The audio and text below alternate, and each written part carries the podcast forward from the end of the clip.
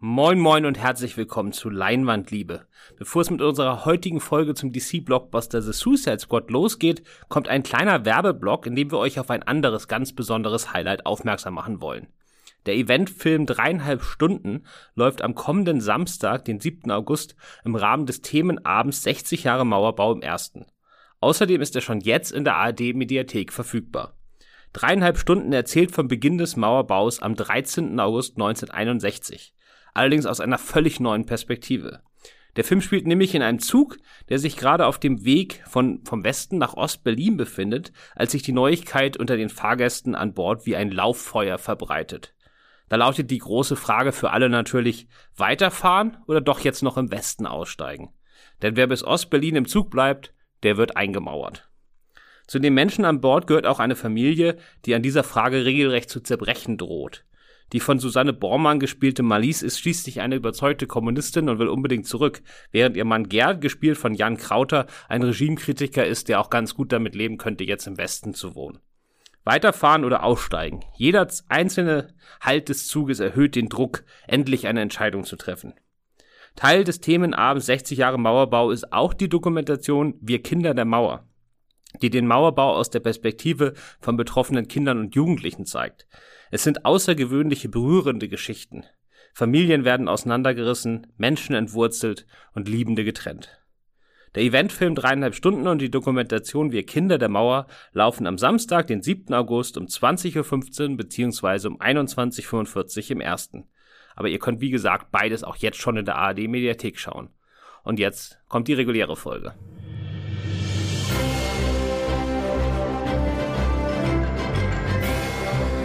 Hallo und herzlich willkommen zu einer weiteren Ausgabe von unserem Podcast Leinwandliebe. Bevor euch jetzt wundert, warum sich Sebastian heute so komisch anhört, löse ich das gleich mal auf. Ich bin Julius und ich darf heute in Vertretung von Sebastian mich mal hier als äh, Moderator von Leinwandliebe versuchen. Und damit ich das nicht ganz alleine machen muss, habe ich mir zwei Gäste eingeladen, nämlich Christoph, äh, unser Chefredakteur von Filmstarts. Hallo Christoph. Hallo Julius. Und Yves vom Moviepilot. Hallo Yves. Freut mich hier zu sein. Wir sind vielleicht und nett. Ja. damit ich mich hier bei der, weil ich glaube, der zweite oder dritte Gehversuch ist das hier als Moderator.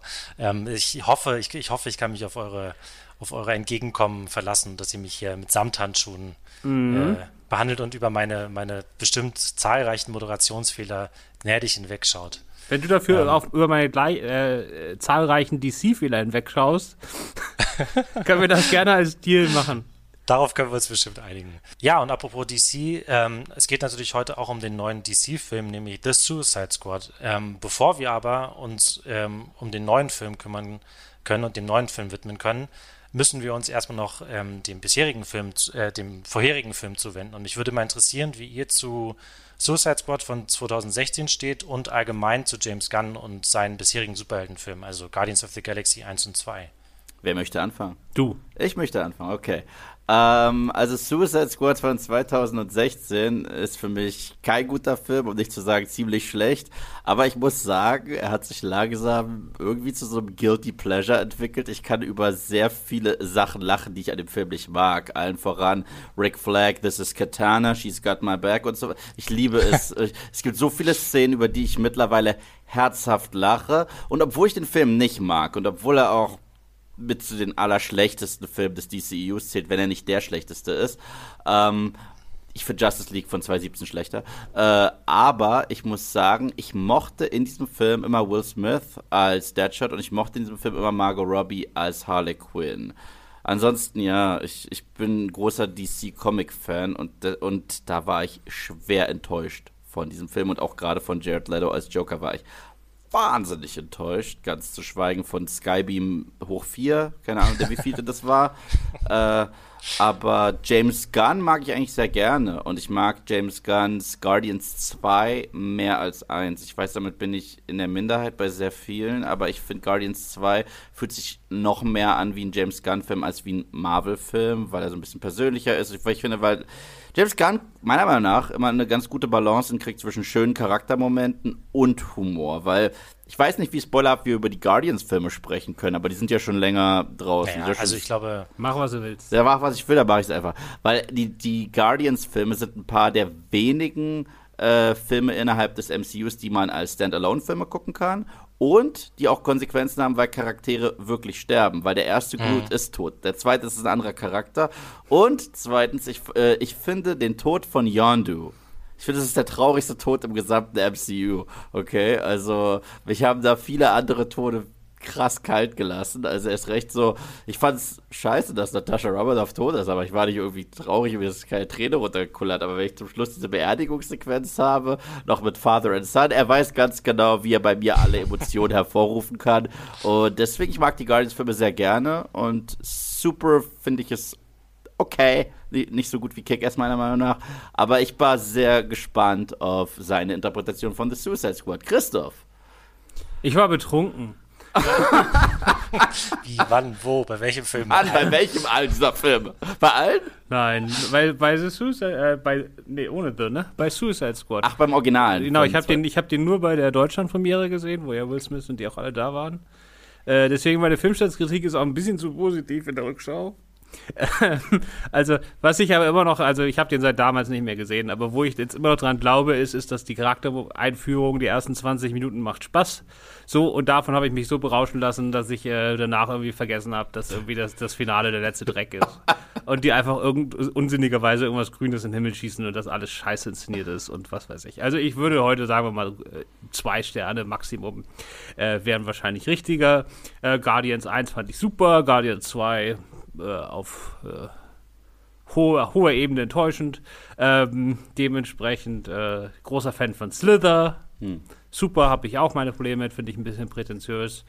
Da hat er irgendwie, da wollte er zu viel, oder was heißt zu viel? Das ist ja schon seine Art, aber das war so ein bisschen so, James Gunn macht einen James Gunn-Film, während das beim anderen eher so ein bisschen natürlicher alles kam. Ne? Slither kam eigentlich das am natürlichsten. Das ist so das des. Äh da gebe ich dir voll recht. Bei Super äh, prätentiös trifft es für mich auch voll bei dem. Und ich finde, so sehr ich äh, gerade Guardians 2 gelobt habe und die Balance zwischen Drama und Comedy dort wirklich toll finde, so schlecht fand ich sie in Super, muss ich, muss ich sagen. Ich finde, es hat überhaupt nicht von der Tonalität ge gepasst, wie er da probiert hat, hin und her zu switchen. Genau, das ist so meine Einstellung zu James Gunn. Ich bin riesiger Fan, da habe ich auch mal irgendwie einen extra Text drüber geschrieben von PG Porn.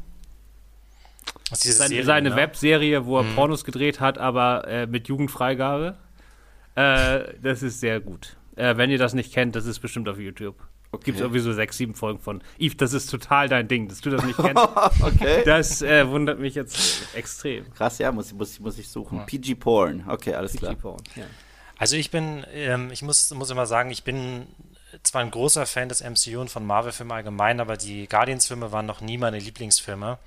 Ähm, so gern ich die auch mag und so oft ich die auch mittlerweile gesehen habe, das haben, haben wir auch, glaube ich, ausführlich in unseren MCU-Rückschau-Podcasts drüber gesprochen, deswegen will ich da jetzt gar nicht so viel zu ausführen.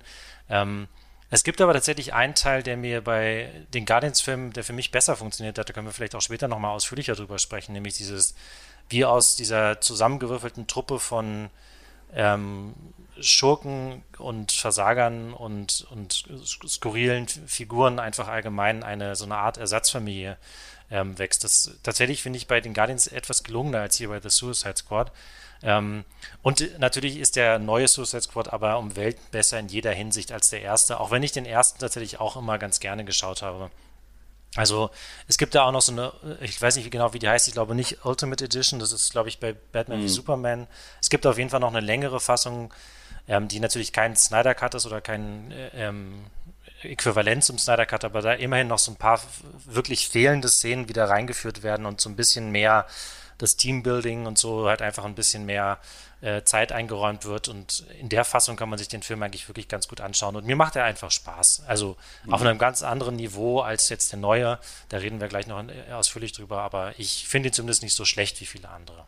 Ich, ich habe auch diesen Extended Cut zu Hause. Ich gebe dir recht, dass ein paar Szenen da schon gefehlt haben im Kino, aber für mich konnte das leider auch nichts mehr retten. Das war für mich so, ah, okay, nett, aber es macht das Ganze für mich auch nicht rund. Aber interessant ist, ich glaube, ich muss schon gleich einhaken, weil du hast gesagt, Guardians of the Galaxy hat für dich so gut funktioniert, diese obskuren Charaktere und Loser und Versager zu so einer Familie zu machen und bei The Suicide Squad nicht. Ich glaube nicht, dass The Suicide Squad das wirklich wollte, aber dazu können wir Da, da, da können wir uns später noch. Na, ich meine, wir können auch, ähm, also ich wollte es natürlich erstmal noch, wie an dieser Stelle üblich, dass einer von euch beiden gerne eine Synopsis äh, zu The Suicide Squad. Ich mach das, ähm, ich mach das. und dann tauchen wir nochmal in die Familiengeschichte gerne so, ein. weil äh, total deep DC. Suicide Squad heißt eigentlich Task Force X. Das habe ich total gelernt. So. Top. Aber alle nennen die nur Suicide Squad, weil die alle sterben, immer, andauernd. Und dann müssen die immer neue holen. Sind irgendwelche Schurken, die Amanda Waller, gespielt von Viola Davis, irgendwie so aus dem Gefängnis rauspresst, nach dem Motto: entweder vergammelst du da oder du eroberst irgendeine Insel und lässt dich dabei abknallen. So, und der neue Auftrag führt irgendwie, ich glaube, nach Mittel-Südamerika, würde ich jetzt mal sagen, in so einen fiktiven Staat. Mhm. Da gab es einen Coup. Vorher hat die, war die Regierung irgendwie so pro USA. Jetzt weiß man nicht so genau, aber da ist noch irgendwie so eine Geheimwaffe und die wollen die wieder haben. Und deswegen wird äh, Task Force X, aka Suicide Squad, dahin geschickt. Mhm. Und äh, mehr verraten wir nicht in diesem ersten Teil, weil äh, das darf Julius gleich noch ausführen, aber man muss das folgendermaßen sagen. Die ersten 20 Minuten von diesem Film haben mehr Twists und Turns sowohl als der Rest des Films, der ist dann relativ straight, ja. als auch äh, alle anderen DCEU-Filme zusammen. Dementsprechend, wenn wir jetzt, selbst wenn wir überhaupt nicht spoilern, was in den ersten 20 Minuten passiert, aber dann über den Rest reden, ohne da auch zu spoilern, dann kann man sich daraus so ein bisschen zusammenreimen, was vielleicht in den ersten 20 Minuten passiert. Und das wollen wir nicht, weil wir haben das auch, also wir haben das in einer sehr, sehr, sehr, sehr frühen Vorführung gesehen, mhm. wo es noch nicht mal diese Twitter-Stimmen oder Social-Stimmen gab. Also wir wussten also überhaupt nichts, als es losging. Und äh, das hat sehr, sehr geholfen, dass wir nichts wussten. Und deswegen, ja. das wollen wir euch auch ermöglichen. Wir reden jetzt also erstmal einfach nur so allgemein, wie es irgendwie geht, wie uns der gefallen hat. Und danach reden wir weiter ohne Spoiler, aber mit diesen wenn ihr euch sehr anstrengt, könnt ihr euch selber was zusammenreimen weiter. Ja, ja, ja. Und äh, ich glaube dann, und am Schluss muss, muss mir wieder jemand die Post-Credit-Szene erklären, aber das ist dann wirklich hart Spoiler, da sagen wir Bescheid. Ja. Ich muss ehrlich gesagt sagen, dass mir schon, äh, ich glaube, der zweite Trailer zu viel suggeriert hat. Und ich sage halt auch nicht was und wann und welche Szene und so weiter, aber durch den zweiten Trailer bin ich schon so ein bisschen hellhöriger geworden. Da dachte mir, ah, okay, ich glaube, ich kann. Aber wie gesagt, mehr, mehr sage ich auch nicht so. Ja, aber wenn wir jetzt mit den Andeutungen immer so, so weitermachen. Ja. Ich meine, ich habe mir dann direkt, nachdem ich den Film gesehen habe, die Trailer alle nochmal angeguckt. Yeah. Und dann fallen einem natürlich viele, yeah. viele Sachen auf, die die da machen. Yeah. Aber wie gesagt. Wie, wie gesagt, wie gesagt. Ja. Am besten ja. ist, ihr geht einfach jetzt ins Kino und wir reden danach. genau, rein. genau. Danach, reden, danach meldet ihr euch alle bei uns und wir quatschen nochmal in Ruhe drüber. ähm, ja, also ich, ich werde werd mal versuchen, das mit dem, was ich mit dem, mit dem Thema Familie und Zusammenwachsen halt meine, so ein bisschen, ähm, so ein bisschen auszuführen, soweit es halt eben geht, ohne, ohne zu sehr ins Spoiler-Territorium zu kommen. Also es ist ja auch nicht so bei den Guardians-Filmen, dass es jetzt wirklich eine ganz, ganz klare Ersatzfamilie ist, wo es einen Papa und eine Mama und, und Kinder gibt oder eine Mama und eine Mama und Kinder oder irgendwie sowas. Und es ist halt irgendwie eine, es wird halt irgendwie so eine, aus diesem zusammengewürfelten Haufen wird eine Zweckgemeinschaft, die sich gegenseitig Halt geben und die sich unterstützen und die ähm, sich auch äh, mögen, so sehr sie sich auch immer gegenseitig angiften und, und irgendwie auch mal wieder auch mal in den Rücken fallen oder so. Und so ähnlich würde ich sagen, ist die Entwicklung hier schon auch. Also es ist dann in der Hinsicht, wenn man so möchte, ähm, könnte man auf den Gedanken kommen, dass es sich hier einfach um DC's Guardians of the Galaxy handelt. Das stimmt aus vielen anderen Gründen nicht, würde ich sagen. Ähm, trotzdem ist so eine, so, eine, so eine zentrale Konstellation schon ähnlich. Das ist halt also eine Gruppe von Außenseitern und Ausgestoßenen und irgendwie eher tendenziell eher äh, ähm, schurkischen Figuren gibt, die nach und nach so ein bisschen zusammenwachsen. Naja, also wir reden gerade über James Gunn Suicide ja, Squad. Ja. Ne? Wir müssen ja erstmal die Prios ein bisschen gerade kriegen. Ja, Was interessiert mich Familie und Zusammenhalt? Ja, das ist der kränkeste, abgefahrenste, abgefuckteste, schwarzhumorigste, trockenste Superhelden-Scheiß, den man in der Geschichte der Menschheit jemals gesehen hat. Ja, und dann können wir uns ganz am Schluss nochmal über sowas wie Familie unterhalten. Ja, ja, genau, genau. Da muss ich nämlich auch reingrätschen. Deswegen, also bevor wir mit Familie anfangen und für mich, wie gesagt, da werden wir später auch drüber reden, für mich sind es so zwei unterschiedliche Paar Schuhe. Das eine geht, ist für mich wirklich zum Schluss eine Familie. Ich meine, da gibt es sogar Papa, Mama, Figuren und so weiter. Hier ist es anders. Hier müssen die in erster Linie lernen, in irgendeiner Form ein Team zu werden und in irgendeiner Form sind sie ja eine Einheit, okay? Und deswegen, der Film erinnert mich persönlich eher an so einen schmutzigen, pulpigen 70er Jahre Exploitation War Movie mit Man on a Mission. Movie. Genau, Guys on ja. a Mission Flick, so ein bisschen Dirty Dozen. Äh, man sieht auch Glorious Bastards wurde ja selber sehr inspiriert von The Dirty Dozen. Davon sehe ich ein bisschen drin. Ich habe tatsächlich auch ein paar Tarantino-eske Inspirationen in dem Film gesehen. Äh, er ist so brutal. Das dürfte viele freuen. Ich meine, das ist kein Spoiler. Er wurde angekündigt als R-rated. Es gibt einen Red Band Trailer. Also natürlich ist er R-rated. Ich war trotzdem überrascht, was er Ja, so aber Deadpool ist auch R-rated. Ja, genau, genau, genau. Deswegen war ich sehr positiv überrascht, wie viel er sich tatsächlich traut. Ähm, ist halt auch so spannend, weil die meisten dieser DC-Comics, die sind sehr blutig, ne? Also gerade in den Comics geht es ja teilweise saumäßig zur Sache. Und das sieht man immer auf der Leinwand nicht so wirklich, weil es muss massentauglicher sein und so weiter.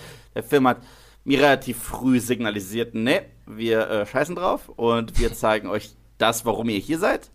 Und gleichzeitig fand ich die Charaktere spannend, haben mir sehr viel Spaß gemacht, das Zusammenspiel hat mir Spaß gemacht, die Action hat mir sehr, sehr gut gefallen. Und da bin ich ja sehr häufiger kritisch, weil gerade in den meisten MCU-Filmen wird entweder sehr viel rumgeschnitten. Das heißt, in den Filmen, in denen es eigentlich grounded sein kann und in denen man coole Action haben kann, wie Captain America The Winter Soldier, erkennt man trotzdem nicht wirklich, was passiert, weil irgendwie 40 Cuts sind, wenn sich Bucky und Steve äh, prügeln. Hier gab es wirklich lange Takes, coole Action meiner Meinung nach gibt es CGI, natürlich gibt es auch CGI, natürlich gibt es auch große, kolossale CGI-Sequenzen, aber das sind nicht so die Szenen, an die ich mich zwingend am meisten erinnere.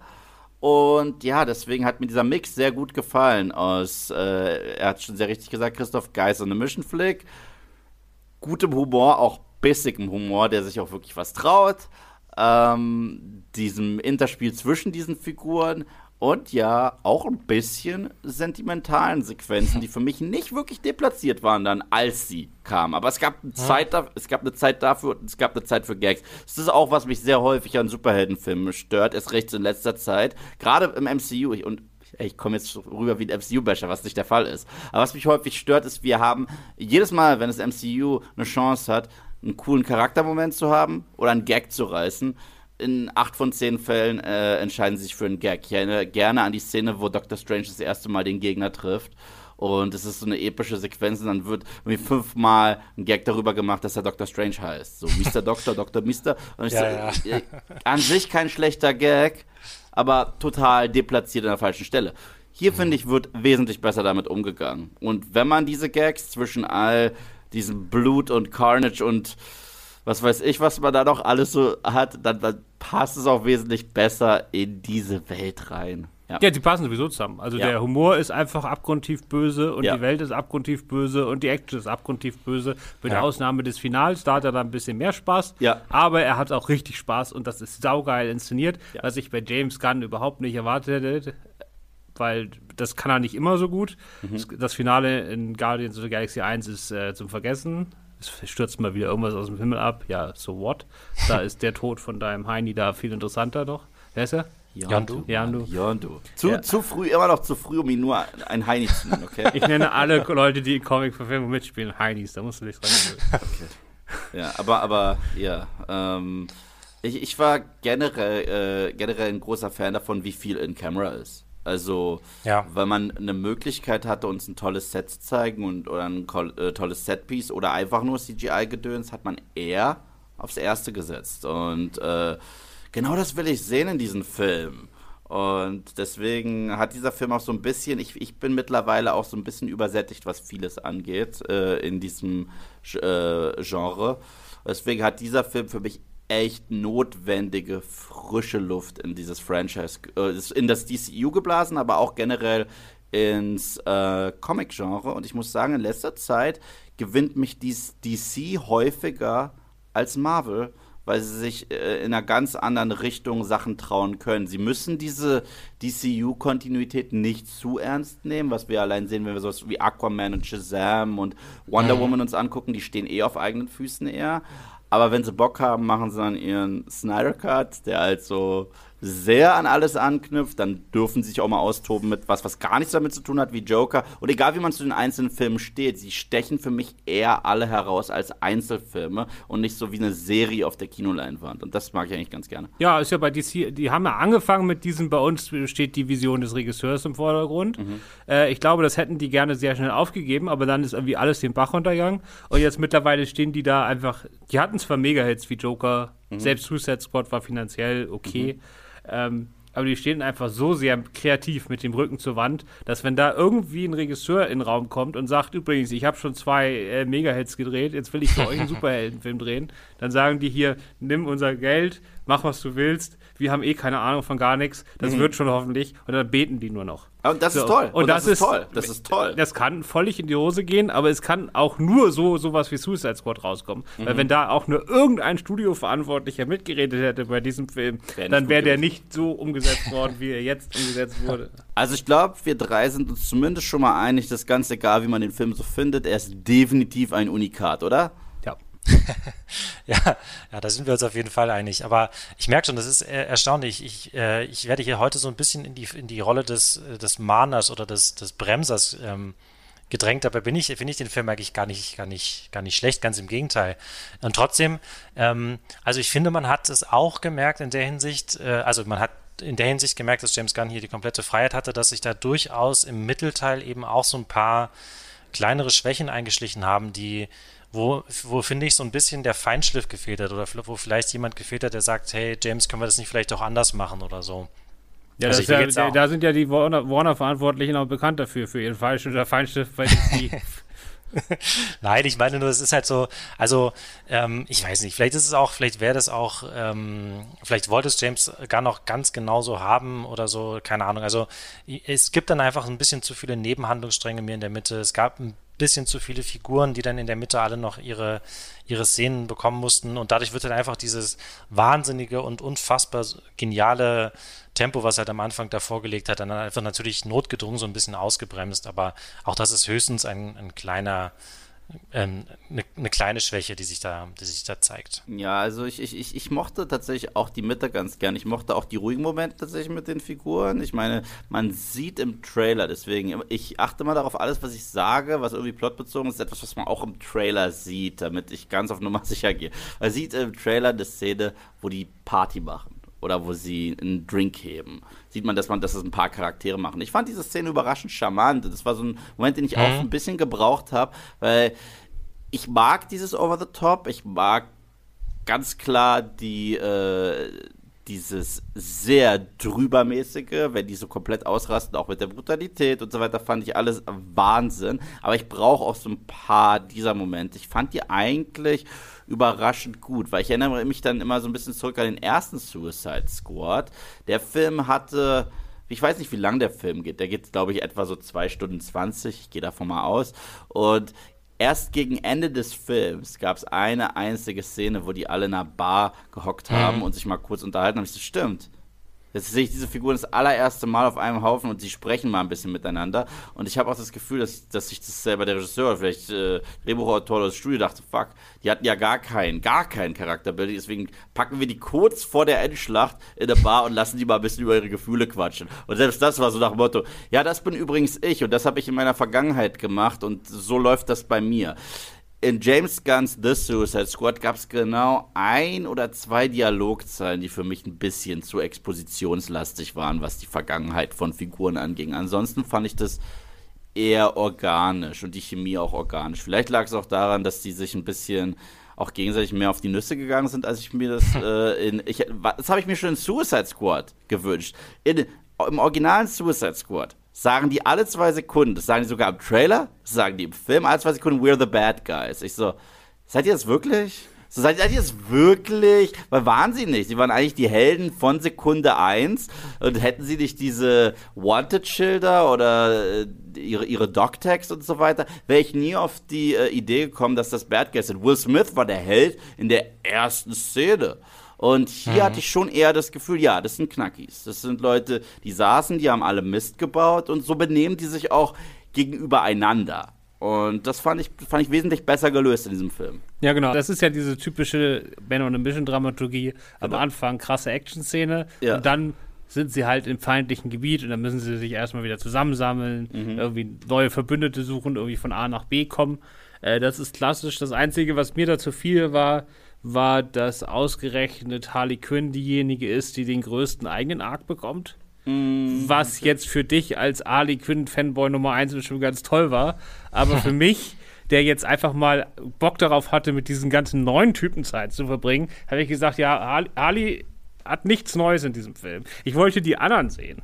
Da, da, da muss ich gerade reingehen, das ist ganz witzig, weil ich habe ja mein Review schon aufgenommen und ich habe das, was mit Harley passiert, eher als Sidequest bezeichnet. Für mich war Harley gar nicht Scene-Stealer. So überhaupt nicht. Ich fand ihre Szenen nett und wie gesagt, ich, wir müssen immer so vorsichtig sein, was wir sagen, aber ich, ich fand Harleys Arc im Film vollkommen in Ordnung. Sie war für mich nicht Scene-Stealer, sie war für mich auch nicht Hauptfigur. Nein, aber sie hat den, sie hat, alle anderen haben ja zusammen den Arc. Sie ist die Einzige, die den eigenen hat. Und den hätte ich nun überhaupt nicht gebraucht, weil ich hätte lieber die anderen Typen noch mehr zusammen gesehen. Stimmt, gebe ich dir irgendwie recht, aber ich habe auch gehört, dass das die eine Forderung war, dass man Harley Quinn in den Film reinbringt. Und ich glaube, wenn sie die ganze Zeit unterwegs mit diesen neuen Figuren gewesen wäre, hätte sie die Show gestohlen, weil man sie kennt und weil sie schon etabliert ist und weil sie ein Liebling aus den äh, Comics ist. Da fand ich es dann schon cooler, dass man äh, zwar Harleys Story hat, aber dass man uns dann jedes Mal, wenn man uns diese verrückten neuen Figuren zeigt, dass man die auch untereinander interagieren lässt. Das hat mir ja richtig gut gefallen. Aber ich verstehe schon dein Problem, dass wenn man zu ihr schneidet, das nicht ganz so cool ist, wie wenn man mit diesen anderen verrückten Figuren unterwegs ist. Da gebe ich auch, da gebe ich auch tatsächlich recht. Letztendlich hatte ich dann doch Spaß, weil sie hatte, sie war schon Teil von einer ziemlich coolen Actionsequenz, die ich, an die ich mich dann auch gern zurückerinnere. Aber ja, mir machen auch generell eher die neuen Figuren Spaß. Und ich glaube, James Gunn machen sie auch Spaß. Und deswegen hat er auch nicht krampfhaft probiert, Harley damit reinzuwürfeln, weil sie zu etabliert ist. Sie ist, sie ist, sie ist zwar ein Underdog in der Welt von DC, aber sie ist kein Underdog für uns. Wenn das irgendwie Sinn ergibt.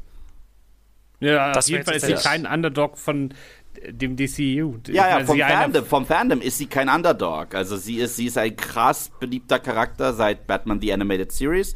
Und seitdem ist, also ich habe jetzt sogar gehört, in der Liste der Beliebtheit von, äh, äh, von, von DC-Charakteren ist sie mittlerweile in den Top 4. Also genauso wie Batman, Superman, äh, Wonder Woman sind die großen drei. Und sie kommt dann irgendwie direkt danach schon mittlerweile, was krass ist. Uh, deswegen ja, sie ist ein krass etablierter DC-Charakter. Und dann hast du halt auf der anderen Seite, hast einen sprechenden Hai. So. Und äh, ja, da, da, da, bin ich auch ein größerer Fan davon gewesen, was man aus denen rausholt. Und teilweise, dass Charaktere, die in den Comics so kacke sind, dass, dass, dass, dass James Gunn sie sich ja speziell rausgesucht hat, weil sie so kacke sind. Und dass er denen dann doch so einen Anstrich gegeben hat, wo ich sage, wow, meine Güte, ich mag jetzt einen Charakter, der eigentlich immer Mist war, Respekt, Respekt, aber das ist auch seine Stärke. Und ich spreche ja so häufig darüber, dass ich kein Fan davon bin, wenn man etablierte Figuren nimmt, die ich wirklich mag und an denen mir auch was liegt, und man sie so darstellt, wie ich einfach keinen Bock mehr drauf habe. Dass ich sage, ihr nehmt jetzt eine etablierte Figur und macht sie kaputt. Nehmt Figuren, die komplett obskur sind, da ist es eh allen Menschen der Welt egal, was ihr aus ihnen macht. Und ich finde, da ist eh wesentlich mehr Potenzial drin, die mal ins Rampenlicht zu schieben. Und ich finde, es ist diesem Film echt gut gelungen. Ja, jetzt haben wir schon so viel über die Figuren gesprochen und ich glaube, diese Frage können wir auf jeden Fall auch noch in unserem spoilerfreien Teil hier beantworten. Welche war denn eure liebste neue Figur und gab es eine Figur im ersten Film, die ihr gerne wiedergesehen hättet, die aber nicht dabei ist? Nö. Ja. Äh, ach so, ob es eine. Ja, tatsächlich gab es eine Figur, die ich mir schon irgendwie gewünscht hätte, weil sie so wenig Screentime bekommen hat im ersten Teil und äh, ich das Kostüm ziemlich cool finde und sogar Fan der Vorlage bin und das ist Killer Croc. Wenn man den irgendwie. Ich, aber gleichzeitig haben wir jetzt King Shark und ich glaube, ja, die beiden ja. wären sich zu ähnlich gewesen, deswegen verstehe ich es. Weil das wissen wir aus beiden Trailern, beide essen Menschen. So. Und, äh, aber und der liebste Neuzugang? Lieblingsfiguren sind zwei für mich. Es ist King Shark. Es war mir klar, dass ich den lieben würde. Und tatsächlich Ratcatcher 2. Ratcatcher 2 äh, ist, ist, ist für mich eine richtige Entdeckung gewesen. Ja. Und bei dir, Christoph? Wiesel. ja, ja, okay. Den wollte ich auch nennen, den wollte ich auch nennen. Ja, ist so ein Wiesel, das hat irgendwie in seiner Vergangenheit irgendwie ganz viele Kinder umgebracht. 27 Kinder gegessen, ja. Also irgendwie so ein Massenmon des Wiesel, dessen Augen irgendwie in alle Richtungen davon gehen. Das ist nicht einfach nur Schielen, das ist, also das ist wie bei diesen, bei diesen Spielzeugen, die so Augen haben, so Kulleraugen oder so, das geht in alle Richtungen ja. weg. Natürlich gespielt Sehr von schön. Sean Gunn. Ja, yeah. Äh, dem Bruder des Regisseurs. Er musste sehr viel Character Acting machen dafür. Ja, ja. Traum. So, und die letzte Frage, die mich jetzt noch interessieren würde, bevor wir Wolltest du deine eigenen Fragen jetzt gar nicht Achso, ja, ja, doch, ja, ja stimmt, ich sage bei dir auch. Ja, bei mir, dann sage ich jetzt Peacemaker, damit wir uns hm. nicht alle, damit wir nicht dieselben Figuren alle sagen. Ich bin natürlich genauso auch ein Riesenfan von King Shark und, und Weasel gewesen. Ähm, Peacemaker hat auch einige der allerbesten Gags und äh, wir haben ja gerade beim, beim Fast and Furious Podcast erst drüber gesprochen, wie, wie langweilig John Cena sein kann, wenn die Figur auch langweilig ist und er da nichts rausholen kann mit seinem Charme und seinem, mit seiner Präsenz und ähm, hier Peacemaker ist halt wirklich das komplette Gegenteil zu ähm, Jacob Toretto aus Fast and Furious 9 und hat einige der lustigsten und besten und, und, und großartigsten Szenen überhaupt. Hm. Er ist ja das personifizierte Amerika. Also einfach immer so irgendwie immer auf der Seite des Gerechten und Guten, egal ob das stimmt oder nicht, und äh, einfach alles platt machen. Er hat sich ja selbst beschrieben, also der Charakter wurde ja beschrieben als eine Arschloch-Version von Captain America und, und das trifft's. Also es ist halt, ja. wenn Captain America ein absolutes Arschloch wäre, hätten wir Peacemaker. Ich finde, er rockt das auch ziemlich gut und der, äh, es ist ganz witzig, dass ihr jetzt gerade den Fast and Furious Vergleich angebracht habt, weil ich habe den Film erst äh, gestern gesehen und ich fand John Cena unfassbar langweilig, ich gebe euch so recht.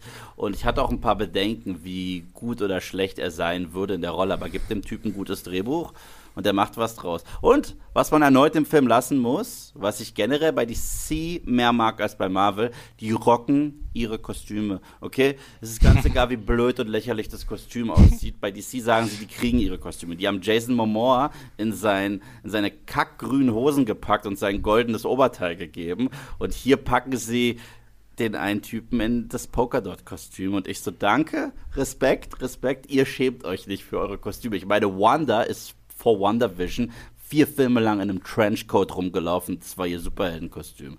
So, nee, hier äh, bei DC gibt man sich Mühe, ob Shazam sein Outfit kriegt und alle. Niemand hat gelacht im Kino. Alle meinten, yes, so sieht er aus. Und das finde ich, find ich ganz cool. So, was mich jetzt noch interessieren würde, ist, bevor wir zum etwas spoilerigen Teil dann überschwenken, mhm. ähm, nochmal zurück zum Thema Gewalt. Ähm, wir haben ja schon gesagt, es ist wirklich überraschend brutal und blutig ausfällt. Habt ihr denn oder glaubt ihr denn, dass das ähm, so ähnlich vielleicht wie bei Joker wieder für so eine Art Kontroverse lösen, auslösen könnte oder dass das irgendwie die finanziellen Aussichten des Films schwächt, weil es gibt ja gerade in den USA. Hat er bei Joker auch nicht. Nö. Genau, ich weiß.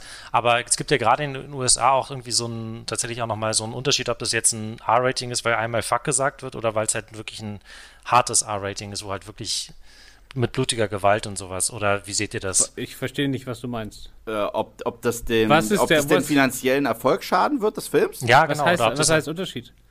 Ähm, ach so, er, er meint, äh, dass es nochmal einen Unterschied gibt, wenn einer mal. Da, ein Fuck ist ja sogar erlaubt im PG. Das zwei heißt, darfst du nicht. Zwei, ja, du darfst genau. zwei Fucks nicht sagen. Und wenn dein Fuck sich nicht tatsächlich auf den Akt des Geschlechtsverkehrs bezieht, sondern äh, ein Synonym für Scheiße ist, dann ist es erlaubt.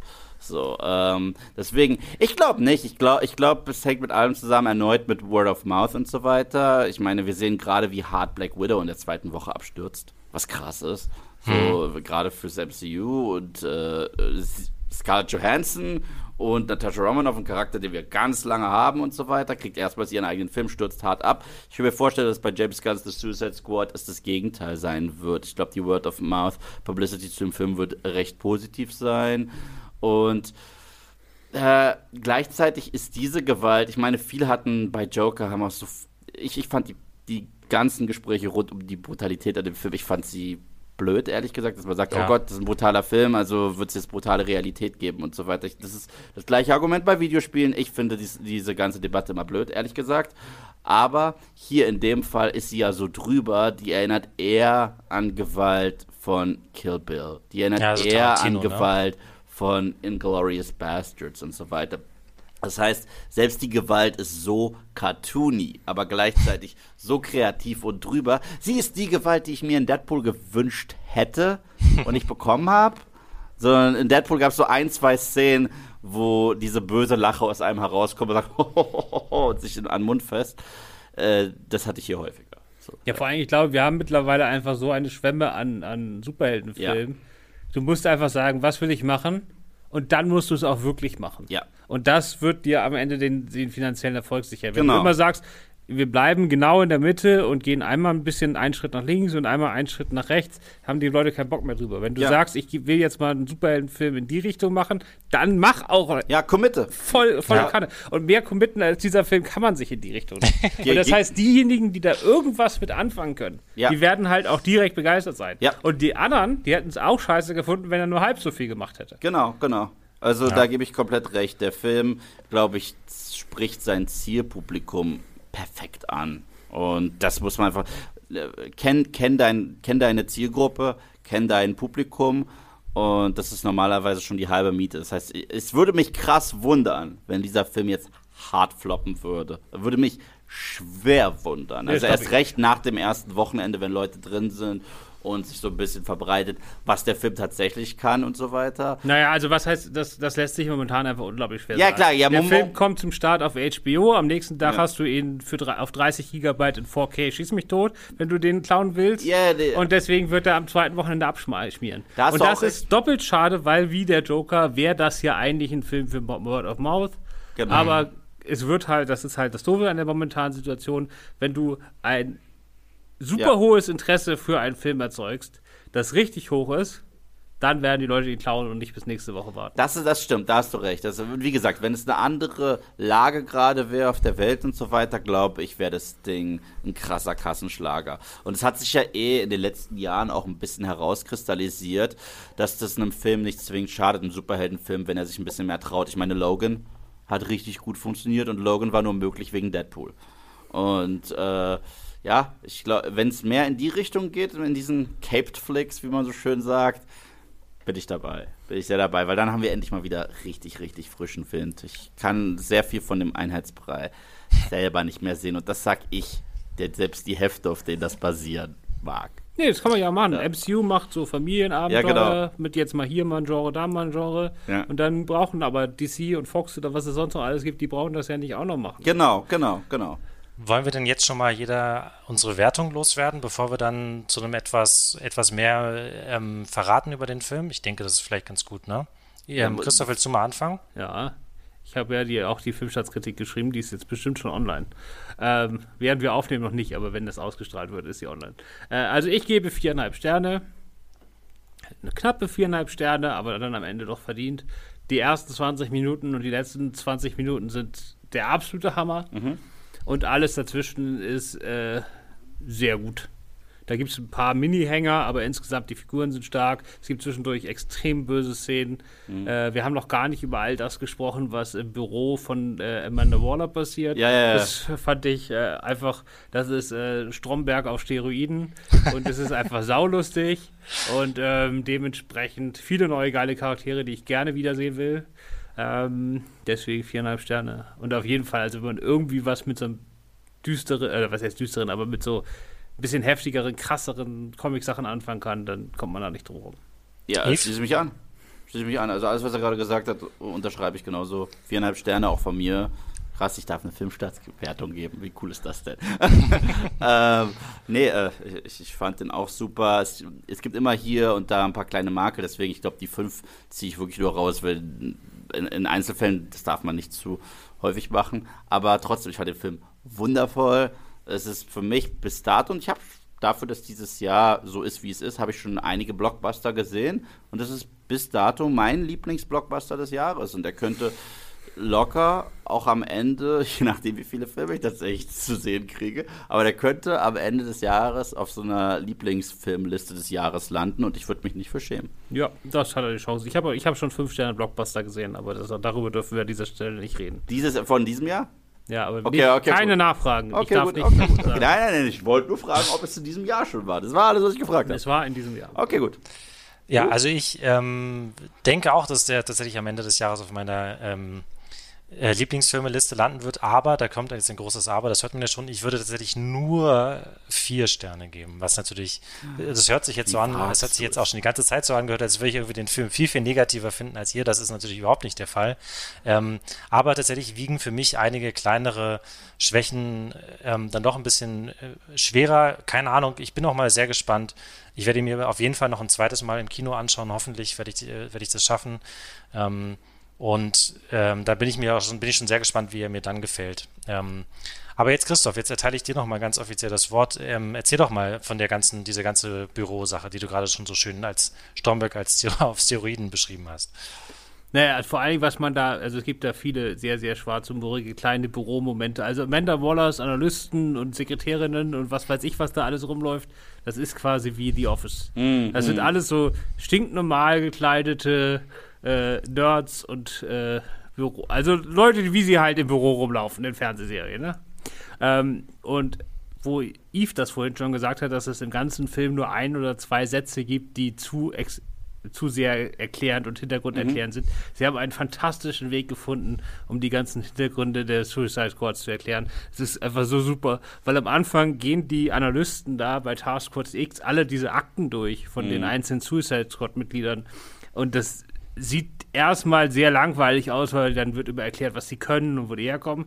Und äh, man denkt sich schon so, ach du Scheiße, jetzt basteln die da irgendwie am perfekten Team zusammen und wer zusammenpasst und wer nicht. Und äh, und mhm. was dann kommt halt raus, nee, die machen dann Office Pool und wetten darüber, wer von denen zuerst abkratzt. Ja, und ja. das passt einfach, du hast halt ja. in, in super schnell hast du alles erklärt, was du erklären musst und du nimmst aber einen Gag dazu, der genau in diese Welt und genau in diesen Humor reinpasst und äh, Win-Win. Ja, mich hat diese Szene, ich weiß nicht, wie es euch geht, mich hat diese Szene sowas von an Cabin in the Woods erinnert, wenn ihr den Film kennt.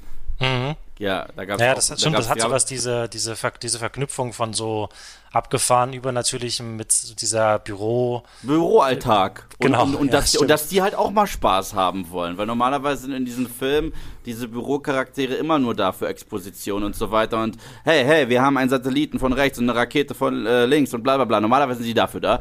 Und in diesem Film waren die so wie bei Cabin in the Woods. Die waren wirklich so ein bisschen ausgearbeitet. Selbst die kleinsten Figuren, an die erinnert man sich. Und das finde ich immer ziemlich stark. Und da wir schon über Amanda Waller gesprochen haben, ich glaube, sie hatte weniger Screentime als in Teil 1, aber dafür war sie in diesem Film auch wesentlich authentischer umgesetzt als in, als, in, als in Teil 1, weil in diesem Film fand ich sie richtig diabolisch. Und so muss sie auch sein. Und Viola Davis, die, die, war so sauer. die, die killt es. Die, die, kill, die so killt die Rolle. Die war super. Die war so gut in dieser Rolle.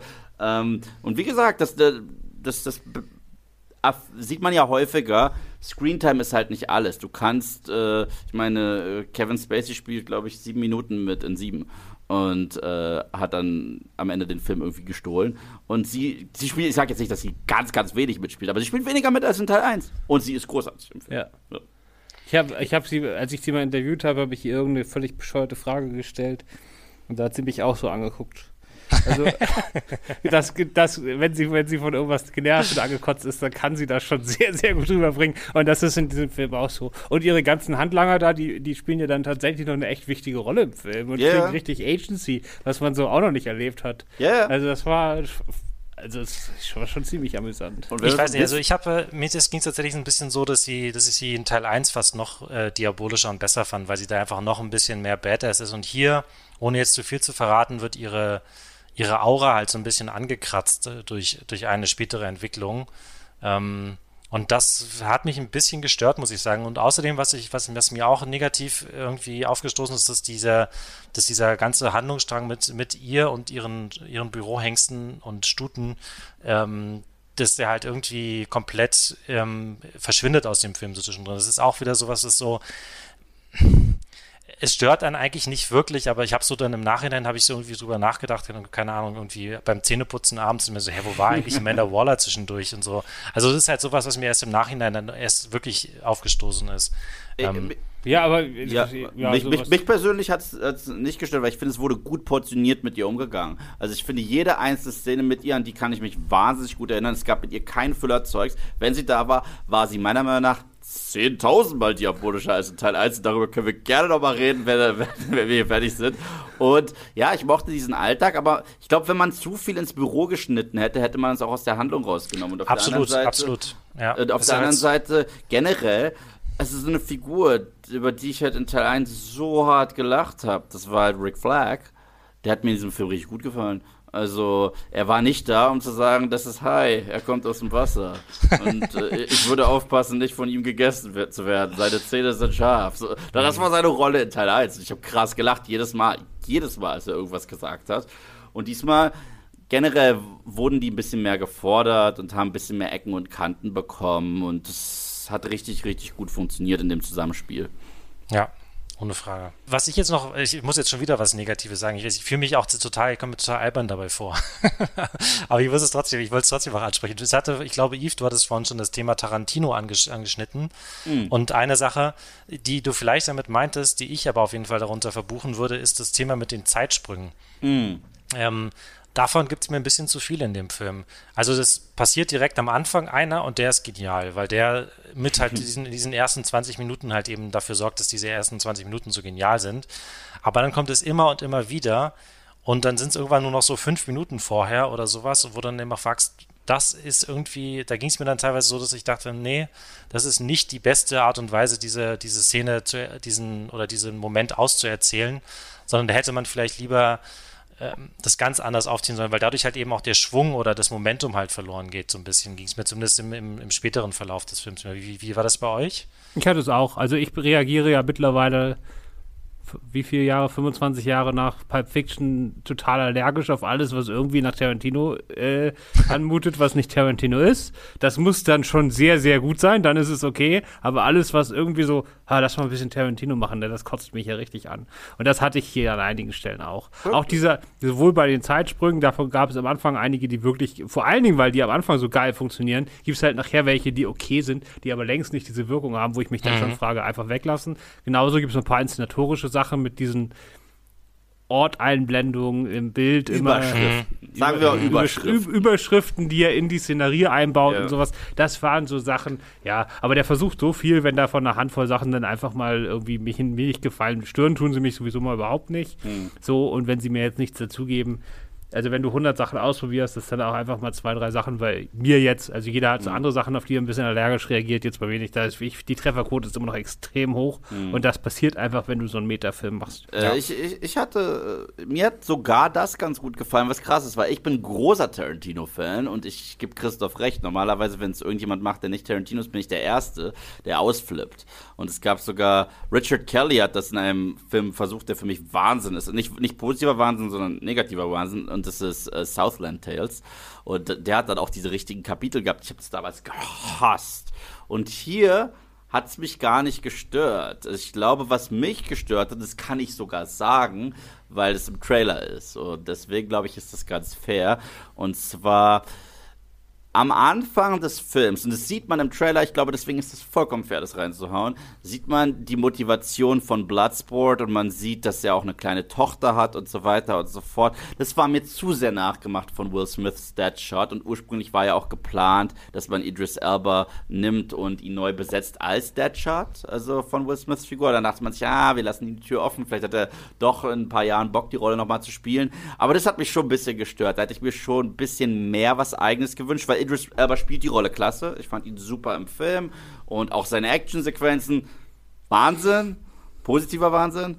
Und äh, aber das hat mich ein bisschen gestört. Und es gibt ein Gespräch, das sieht man auch im Trailer zwischen Redcatcher 2 und Bloodsport, das sehr expositionslastig tatsächlich ist, wo er sagt, na, was ist denn eigentlich mit deiner Vergangenheit? Und sie erzählt es kurz, dann was ist eigentlich mit deiner Vergangenheit? Sie erzählt es kurz. Ich so, dafür, dass der Film bis dato so genial gespielt äh, geschrieben wurde und sich mhm. auch teilweise so über Klischees lustig gemacht wurde, war das dann so die harte äh, rote Karte für mich. Ich so, okay, wenn ihr das jetzt so weitermacht, dann verliert mich der Film vielleicht. War zum Glück nicht der Fall, aber es war der kurze Augenblick im Film, wo ich so, ah, ich weiß nicht. Ja, ja also ich glaube, bei, bei Platz, wie ist er? Bloodsport. Ja, also das haben die ja noch schön gebrochen, weil das hatte ich auch, da hatte ich auch kurz Angst. Ja. Weil es gibt dann diesen Moment, wo er im Knast sitzt mm. und dann will er nicht mitmachen und dann wird aber seine Tochter vorgeführt. Genau. Und dann gibt es diesen Moment an der, an dieser typischen Knastglasscheibe ja, ja. und dann denkt man, oh, jetzt ja. lernt er, dass er da irgendwie Vater sein muss und jetzt muss er mal Verantwortung übernehmen. Und dann endet das aber damit, dass die sich gegenseitig nur Fuck yous an den Kopf yeah. Vater und Tochter. Und das bricht sowas von mit dem Klischee. Und das ja. hätte Will Smith nie gemacht, weil da, Will Smith ist ja das große Problem des ersten Films. Will Smith hat von Anfang an in seiner Karriere gesagt, dass er niemals den Bösen spielen will, mhm. wird. Und der hat sich auch bei da alles zusichern lassen. Also der, yeah. deswegen, das war ja schon irgendwie so ein Riesending, dass der eine Rolle spielt, wo Anti-Held draufsteht, selbst wenn Anti-Held nicht drin steckte. Mhm. Und das, das macht Idris Elba hier einfach nochmal richtig. Ja, trotzdem gebe ich, trotzdem hat es mich ein bisschen gestört, weil das sind halt beides zwei super, super, super tolle Scharfschützen im äh, DC-Universum, die aus allem so ziemlich eine Waffe machen können und auch irgendwie so Rekorde feiern, wie viel sie abknallen können. Und dann haben die beide so als Driving Point die kleine Tochter. Es war mir ein bisschen zu nah dran, aber natürlich war die Szene jetzt nicht eins zu eins, aber das war auch so ein kleiner Moment, der mich auf jeden Fall kurz hat stutzig werden lassen. Am Ende des Tages war ich sehr glücklich mit dem, was sie aus Idris Elba gemacht haben. Und ja, du hast total recht. Äh, Will Smith in Teil 1, ich werde nie vergessen, wo ich auch im Kino lautstark gelacht habe. Die wurden uns als Bad Guys versprochen. Der erste Trailer war sogar verdammt nochmal düster, okay? Der erste Trailer zu Suicide Squad äh, vom, von 2016. Und was ist Will Smiths Beleidigung für Enchantress in, äh, in Suicide Squad? You are evil. Und ich so, ja, aber das solltest du auch sein. So, deswegen, äh, das hat mich megamäßig gestört in, in, in Teil 1. In Teil 2 ist das alles nicht der Fall, ja. Ich muss jetzt noch eine Szene loswerden, die ich wahnsinnig lustig finde, wo ich im Kino wahnsinnig gelacht habe. Ähm, und zwar ist es eine mit Peacemaker. Ich habe ja vorhin schon gesagt, dass er ähm, wahrscheinlich meine Lieblingsfigur ist, auf jeden Fall eine meiner Lieblingsfiguren. Und es gibt einen Moment, der auch schon wahnsinnig super anfängt, mit ähm, wo King Shark die, die schlafende Redcatcher verspeisen will, weil er halt am Anfang noch nicht so richtig weiß, wie man mit seinen, ja. wie er mit seinen menschlichen Teamkameraden und Kameradinnen umgehen soll. Und dann taucht halt Peacemaker in einer schlapprigen, engen, weißen Unterhose auf.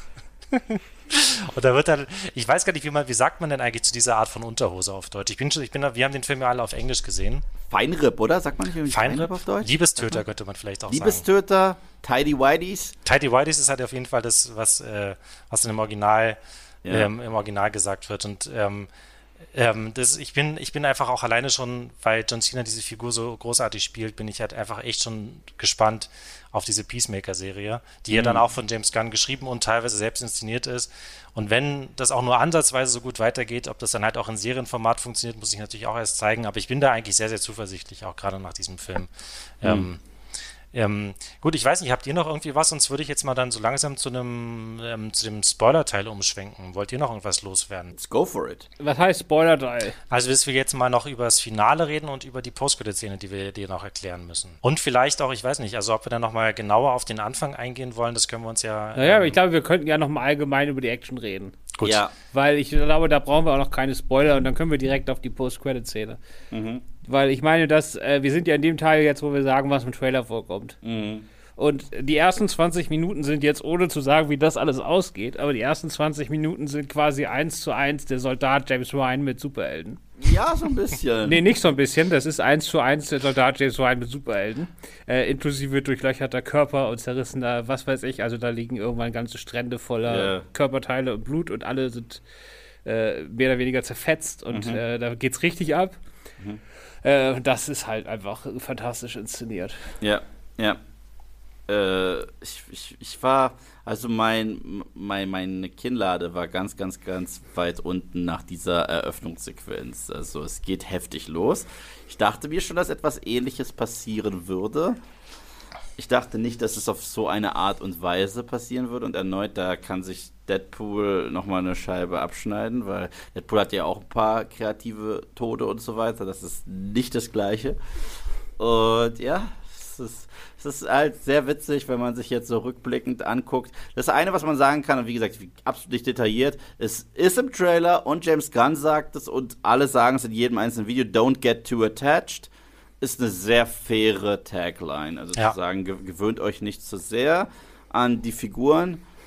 Fand ich passend, fand ich witzig, war eine Ansage und äh, ich hasse nichts mehr, als wenn man sagt, ja, ich, ich bin so heftig und ziehe das durch und dann ziehst du es nicht durch. Mhm. Äh, ja. Das kann man James Gunn auf keinen Fall vorwerfen. Nö. Für mich gibt's, ähm, sind es vor allem zwei Action-Szenen, die auch so inszenatorisch für mich herausragen und das sind beides auch relativ, relativ früher, würde ich mal sagen, zumindest relativ, ja doch, kann man schon sagen. Also die eine ist, ähm, die hat, glaube ich, Christoph auch in seiner Kritik erwähnt, überfällt das Suicide Squad ähm, ein, ein Dorf, wo sie, ähm, hm. wo sie dann alle abschlachten. Und das passiert halt dann in so wirklich langen, langen Einstellungen und Peacemaker und äh, Bloodsport, also die Figuren von John Cena und Idris Elba, die machen daraus so einen so einen Schwanzvergleich ähm, Wettkampf, wer jetzt der krassere und geilere Killer ist.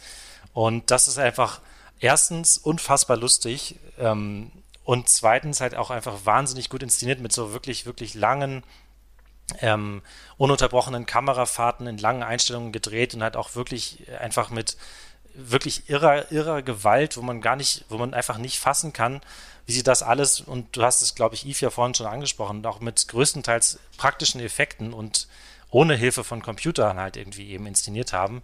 Wahnsinnig gut. Und dann gibt es später noch eine andere. Ja, aber Szene. warte mal, nämlich, weil ja. da können wir noch mal ein bisschen was zu sagen, weil ich meine, das ist ja nicht nur ein Dorf, wo die alle abschlachten. Das ist ein Dorf, in dem fast alle schlafen mm. und sie schla schlachten die im, im, und dann tänzelt der Peacemaker an den schlafenden Feinden vorbei und schlachtet und, die. Ab. Und er sticht mit seinem Dolch nicht einmal in die Reihen, 20. sondern so 20 Mal und dann kommt der nächste direkt. Ja, ja, ja.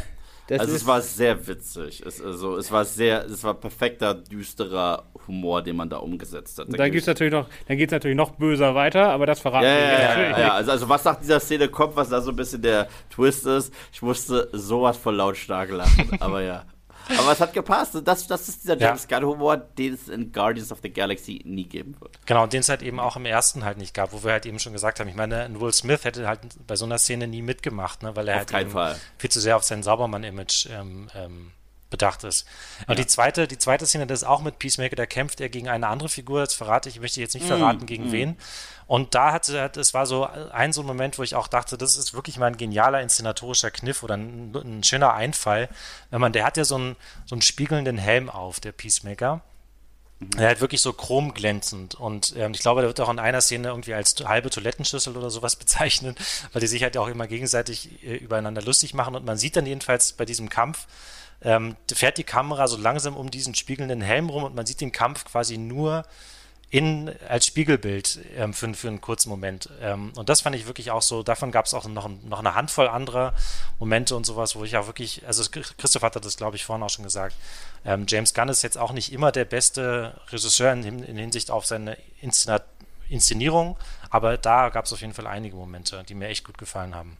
Ja, ja, war für mich auch absolutes Highlight, äh, die, diese Szene, die du meinst. Ich weiß ganz genau, welche du meinst. Welche Action, die ich auch toll fand, war dann tatsächlich, obwohl ich da auch Christoph recht gebe, den Plot an sich, der hat sich dort ein wenig gezogen. Das war der Harley Quinn-Plot. Aber er ist halt in einer sehr, sehr wahnsinnigen Action-Sequenz gemündet, die ich wirklich nicht missen wollen würde. Und ja. äh, ich habe auch das Gefühl, ähm, von all den drei Filmen, trotzdem, den wir, die wir hatten, war das für mich die authentischste Harley Quinn. Ich war kein Fan von Birds of Prey, muss ich sagen. Und ich war auch gerade kein Fan davon, wie sie geschrieben wurde. Sie war für mich ein Mix aus Jack Sparrow und Deadpool. Das hatte für, für mich nichts mit Harley zu tun. Und hier hatte ich am meisten dieses klassische Harley-Gefühl, aber mit dem R-Rating, das eine Batman The Animated Series damals nicht haben durfte. Und deswegen, ja, und allein erneut sie in Rot-Schwarz sehen zu dürfen, kommt schon. Äh, packt eure Figuren in, in, in die Klamotten, mit denen wir sie kennen. Ich find's cool. Ja, ja und sie hat hier wirklich wieder dieses vollkommen unausrech äh, Unausrechenbare. Voll. In, in ihrem Voll. eigenen Film, den ja. sie ja selbst tragen musste, war sie dann doch die klassische Heldin und ja. da wusste man schon, was sie macht. Und hier ist sie wieder völlig die Loose Cannon. Man kann überhaupt nicht vorhersehen, ob sie in der nächsten Szene was Gutes, was Böses oder was total Wahnsinniges ja. Deswegen, das, das, trägt so ein bisschen dadurch. Mhm. Wobei ich dann muss dann sagen, also ich habe äh, den Showdown vor allen Dingen geliebt. Also hat man sieht man auch schon im Trailer, ne? es geht um diesen gewaltigen Seestern. Gott, Seestern, ja. Äh, quasi so ein Kaiju, also wie Godzilla oder, oder King Kong oder so. Also die Größenordnung und es ist einfach ein Seestern. Mhm. Und man denkt sich, jeder andere Regisseur hätte daraus so einen Wegwerf-Gag gemacht und dann mhm. den Showdown eigentlich was anderes gemacht. Und der zieht das über 20 Minuten durch, zerstört die halbe Stadt. Ja. Und äh, auch diese ganzen, wie sie den dann besiegen, das ist man nicht so, das ist man nicht so ein dämlicher Gag, sondern da haben die sich noch richtig was einfallen lassen, wie man denn bitte schön einen gigantischen Seestern besiegen kann. Äh, ich hatte da so einen Spaß mit. Und wenn ich da an die anderen James Gunn äh, Finals zurückdenke, das von Guardian 2 fällt mir nicht mehr, mehr ein. Das von Guardian 1 ist halt dieses abstürzende Raumschiff, was mich nicht die Bohnen interessiert hat. Hey, in Guardians 2 hatten wir zumindest kurz die Pac-Man-Sequenz, die ich nicht vergessen werde. Und, aber ja, ich, also ich muss sagen, für mich war trotzdem die Nummer mit äh, dem, dem Kaiju zum Schluss von allen Actionsequenzen das lahmste. Aber dafür, dass es erneut eine CGI-Schlacht zum Finale gegen irgend so ein großes Vieh ist, war es von all den Malen, an die ich jetzt denke, die beste so mit Abstand die beste. Und da mochte ich Ich mag es auch, dass in diesem Film die unterschiedlichen Fähigkeiten und Expertisen des Teams so richtig vorankommen, auch in den Actionsequenzen. Ich meine, das sieht man auch im Trailer. Polkadot Man schmeißt wirklich mit Polkadots. Und das ist toll. Und das ist eine ziemlich, ziemlich mächtige Waffe sogar. Ziemlich mächtige Waffe, ja. Also, äh, das, das war ziemlich cool. Man sieht ja auch ganz kurz eine Szene, wo Ratcatcher 2 komplett überall Ratten um sie rum sind. Und genau sowas will ich sehen. Ich will, äh, ich, ich habe mich so geärgert, dass man in Suicide Squad 1 nicht einmal sieht, wie Killer Croc jemand ist.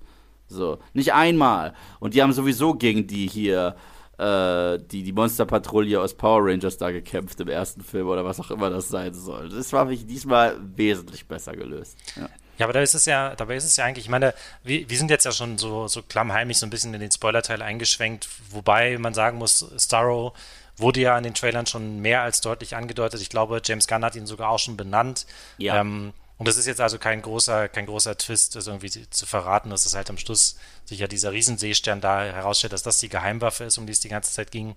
Ähm, und es ist so ein bisschen, äh, ich fand es ganz interessant, weil es ja tatsächlich eine ähnliche Konstellation eigentlich wie im ersten Film, wo das ja häufig kritisiert wurde, dass das Suicide Squad gegen einen eigentlich viel zu mächtigen Gegner angetreten ist und halt, wo sie eigentlich keine Chance haben mit ihren Schusswaffen und Baseballschlägern und so.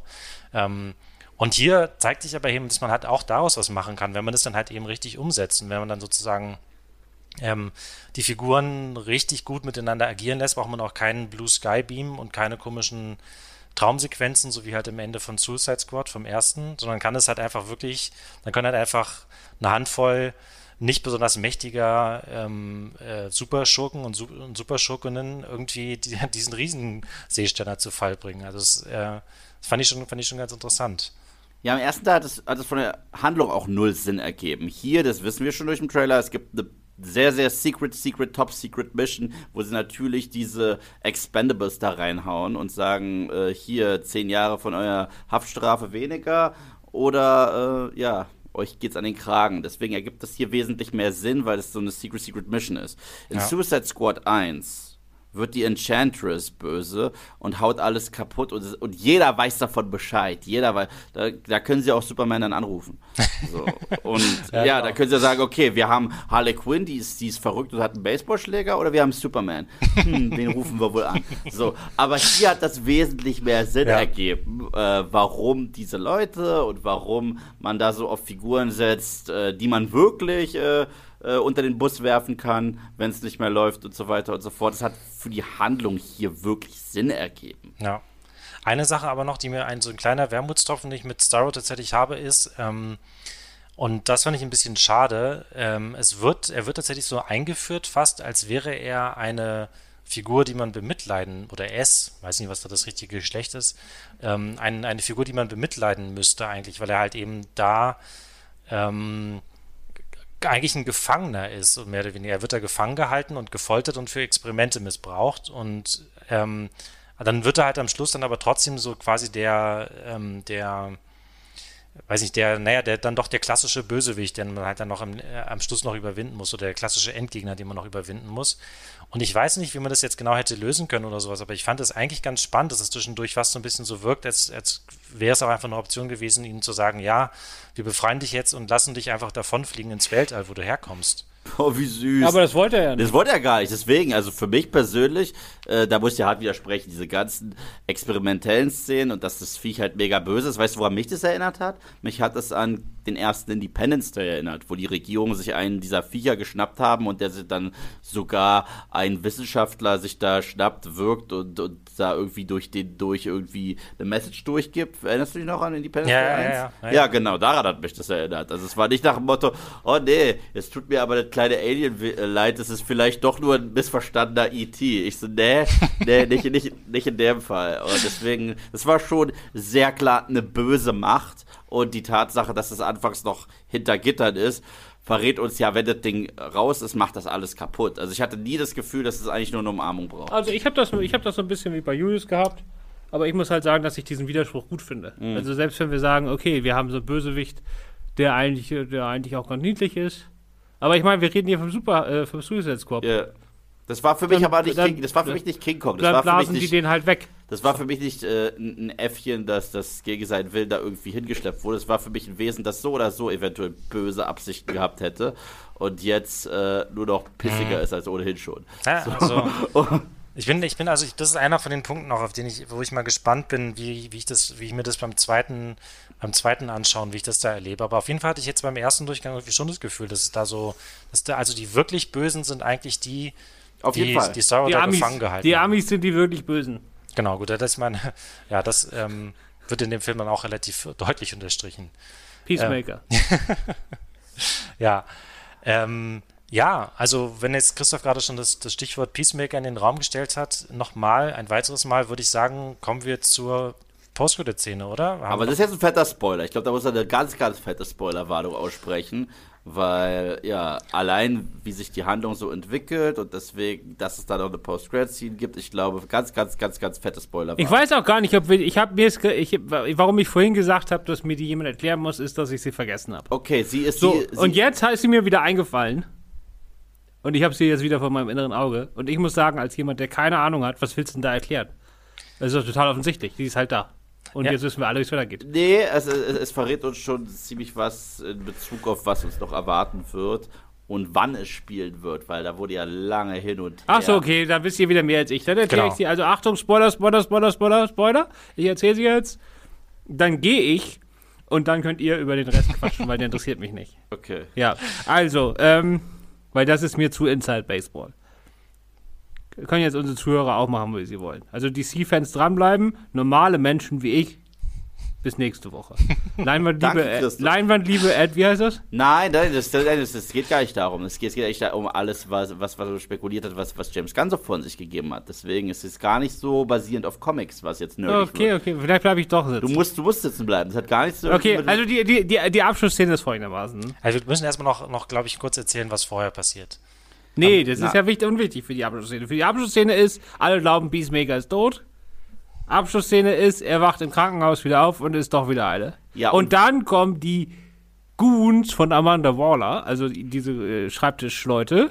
Mhm. Und die haben offensichtlich inzwischen, entweder haben sie den Laden übernommen oder sie haben ihren eigenen Laden aufgemacht. Auf jeden Fall sind das jetzt die neuen Op Operatives von, äh, von, von, äh, Peacemaker. Peacemaker. Und die werden dann wohl auch wahrscheinlich, liegt hauptsächlich daran, dass die sich Viola Davis nicht für eine HBO-Serie leisten konnten.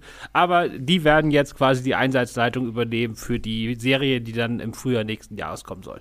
Ja, und viele haben nämlich spekuliert, dass die Peacemaker-Serie ein reines Prequel sein wird. Es wurde nicht nur spekuliert, sondern es wurde tatsächlich sogar so angekündigt. Genau, genau. Und, und da wurden wir hart getrollt, weil der Film suggeriert uns ganz hart, dass Peacemaker gegessen ist. So, ganz hart. Und äh, eigentlich.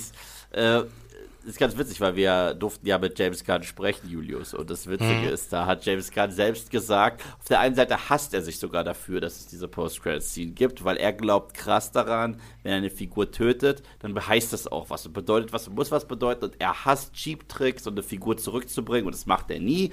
Und deswegen äh, trennt er auch ganz krass zwischen Baby Groot und dem Groot, den wir verloren haben mit Guardians 1. Deswegen kommt auch Yondu nicht zurück und hm. Und es gibt, es gibt andere Figuren, die man in diesem Film verliert, davon geht man aus. Aber den hat er zurückgebracht. Und das liegt wirklich nur an der Serie. Ansonsten, er meinte, im Drehbuch war der für ihn eigentlich schon tot. So, ja, und genau. äh, das ist das eine Mal, dass er diese Regel bricht. Und das verrät uns, dass diese äh, Show, die uns jetzt erwarten wird, wird eine Fortführung von Peacemakers Abenteuern oder Einsätzen oder Massenmord nach äh, oder, oder alles zusammen und das alles nach den Ereignissen von The Suicide Squad. Das heißt, wir kriegen jetzt nicht so eine Prequel-Story à la Black Widow, so das war das eine Ereignis in seinem Leben, das euch eventuell noch gejuckt hat. Nein, das ist was anderes. Und äh, das, das finde ich auf der einen Seite cool. Auf der anderen Seite, ich muss sagen, die Serie kann cool werden. Ich glaube, dass sie wirklich sehr viel Potenzial hat. Aber ich hätte es auch stark gefunden, wenn man da einen Schlussstrich gezogen hätte, weil ich James Gunn recht gebe, dass sowas was bedeuten muss. So. Und vor allen Dingen der, das, das Problem, was er hat, ist, dass er quasi so diesen kleinen, wo das jeder akzeptiert, ja. dass, das, dass er es einmal macht, macht er ja drei Minuten vorher. Weil er bringt drei Minuten vorher Wiesel zurück, der am Anfang vermeintlich stirbt. Stimmt, das ist Ja, das ja, Und das ist so dieses, das ist so dieses, wo man sagt, klar, da machen wir mit, wir wollen alle mehr von Wiesel sehen. Aber, Wir aber, wollen alle mehr Wiesel haben und dann sind weil- wir alle aber- happy und dann macht er das drei Minuten später einfach nochmal. aber bei Weasel ist es, äh, ist es halt vollkommen okay, weil Weasel ist eh einfach ein einzelner genialer Gag. So, ein einzelner genialer Gag. So, mehr kann man über Weasel nicht sagen, aber Weasel ist ein großartiger Gag und jedes Mal, wenn auch seine komischen Geräusche da aus seinem Mund kamen, ich musste krass lachen. So, man wusste auch nicht, ist- weiß er überhaupt, wer er ist, was er ist? Ist der einfach bekloppt? So, finde ich mega. Ich meine, man sieht ja schon im Trailer, dass er eine Scheibe leckt. Und das fand ich super. Und äh, ja, da hat es mich nicht gestört. Da habe ich sogar heimlich so ein bisschen drauf gehofft, dass man sich da noch einen Gag erlaubt, weil jedes Mal, wenn dieses Ding irgendwie Gesprächsthema wurde, war es eigentlich nur ein Setup für eine Punchline. Und deswegen hat es sich sehr mit dem, mit dem Film geglichen. Das mit Peacemaker. Jetzt, jetzt muss die Serie gut sein. Sag ich so, jetzt muss die Serie wirklich sehr gut sein, wenn man uns diesen äh, Moment genommen hat. Ja. Man kann auch einfach gehen, wenn der Abspann losgeht. Ja. Und sich einreden, die Serie gibt's nicht. Okay, ja, ich glaube, das war unser Podcast zu The Suicide Squad. Ähm, Christoph, Yves, äh, vielen Dank, dass ihr mir hier, mich hier unterstützt habt heute. Danke dir, dass ich da sein durfte. Immer Ja, wieder sehr bitteschön. gerne. ähm, und dann glaube ich, ich weiß jetzt nicht genau, was, man jetzt, was ich jetzt alles sagen muss am Schluss. Ähm, ich bin da nicht so versiert für Du musst das mit, ich kann doch die Adresse nicht. Ich weiß die doch Redakt nie. äh, äh, leinwandliebe.filmstarts.de. Ähm, Kritik, Kritiken, Wunsch, Wünsche, Anmerkungen, alles, was ihr zum Podcast Ja, loswerden die wollt. Kritiken lassen wir mal bleiben, bis Sebastian wieder da ist. Also jetzt nette Sachen, Nur nette Sachen an nur nette Sachen für Julius. leinwandliebe.filmstarts.de. Sonst kommt der nicht wieder. Genau, jetzt bin ich beleidigt. Du hast gerockt. Weil du hast das gerockt. Dankeschön. Nächste Woche wieder mit Sebastian. Und äh, macht's gut. Geht Genau. immer schön ins Kino. Nicht, nicht direkt deabonnieren. Sebastian kommt wieder. Ich fand das, Julius, du hast das toll gemacht. Sorry. So. Darf ich ja auch mal Applaus hier so. Danke, Warte. danke. So. Ja, dann. Ciao. Ciao. Leinwandliebe und Sebastians 5 Minuten sind Filmstarts-Podcasts der Webedia GmbH. Moderation und Schnitt Sebastian Gertschikow, Produktion Tobias Meyer, Monique Stibbe und Nina Becker. Die Songs Take a Chance und Easy Jam im Intro und Outro kommen von Kevin McLeod. Die Links zur Musik und zur Lizenz findet ihr in den Shownotes.